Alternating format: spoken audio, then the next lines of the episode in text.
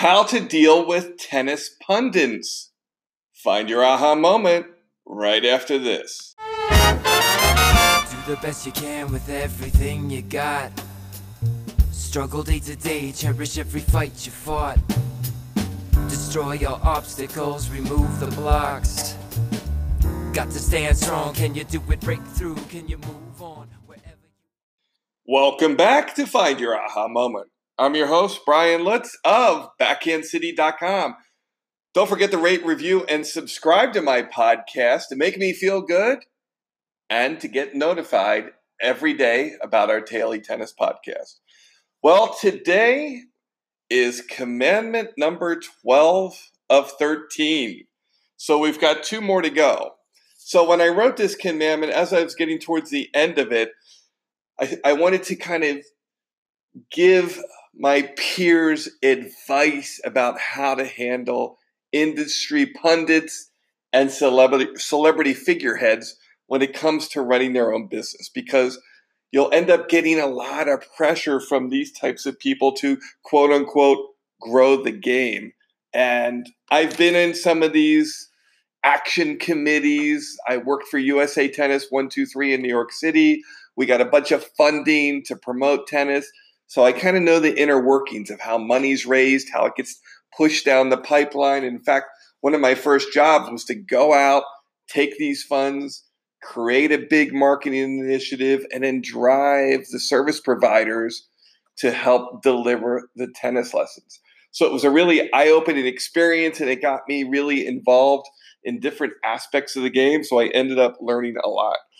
Um, let's first define like an industry an industry pundit. This would typically somebody who worked for a very political organization like the United States Tennis Association, or they might have been with their subsidiary, the Tennis Industry Association, who drives all kinds of uh, fact finding and research.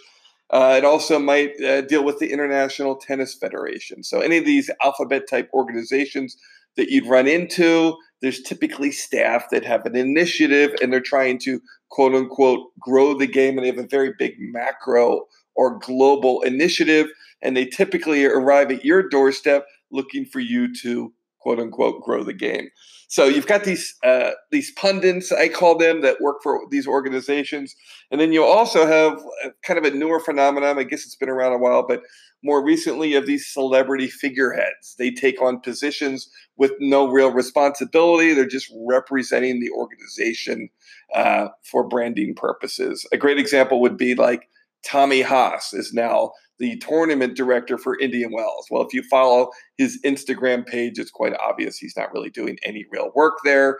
He just shows up a week before the tournament and does occasional publicity and uh, media things there's more involved to the job, but there's somebody who's really behind the scenes putting in the real hours. Uh, another great example of this, you'll see this a lot in broadcasting, is someone like Patrick McEnroe. used to be uh, running player development for the USTA.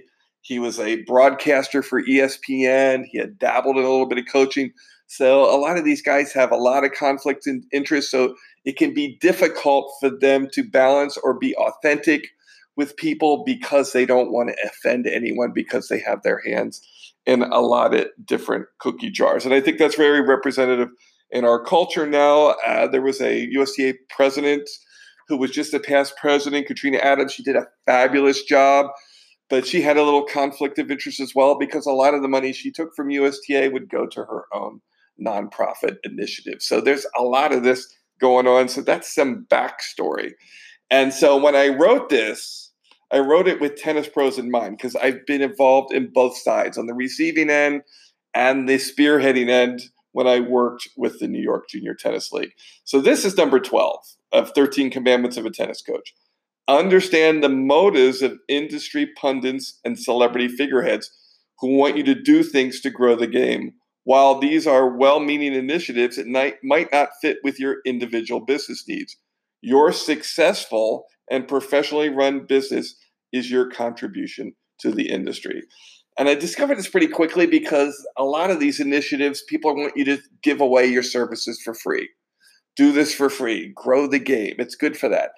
And my experience with it is unless you're in a really big market where you're driving a lot of volume and there's a lot of word getting out there and you're going to get a lot of people showing up to the quote unquote free class, then it could have some benefit, especially now in the digital age where you can leverage it into PR. But if you're in a smaller market, it ends up being a little bit of a waste of time because you're just going to get a lot of freeloaders showing up who don't really have any interest in tennis and they're just there for this free garage sale and they want to take home junk. Um, they're not even necessarily interested in tennis. The idea behind this is that you will convert some of them into regular customers. My suggestion is to proceed with caution. So, this is number 11. It's more of an industry tip, but you, as the consumer, I wanted to give you a little bit of a backstory about how I got to where I was with my interest in marketing and tennis and running my own business. And of course, if you're a tennis coach and you're young, you'll probably run into this. And if you're a veteran coach, you know exactly what I'm talking about. Well, thanks for listening to this episode of Find Your Aha Moment. I'm Brian Lutz of backhandcity.com. Don't forget to rate, review, and sub- subscribe to this podcast so you can get notified for future episodes. And of course, if you live in Miami, sign up for our group tennis lessons on Monday and Tuesday nights in Coconut Grove. Thanks for listening, and I'll see you tomorrow. That's when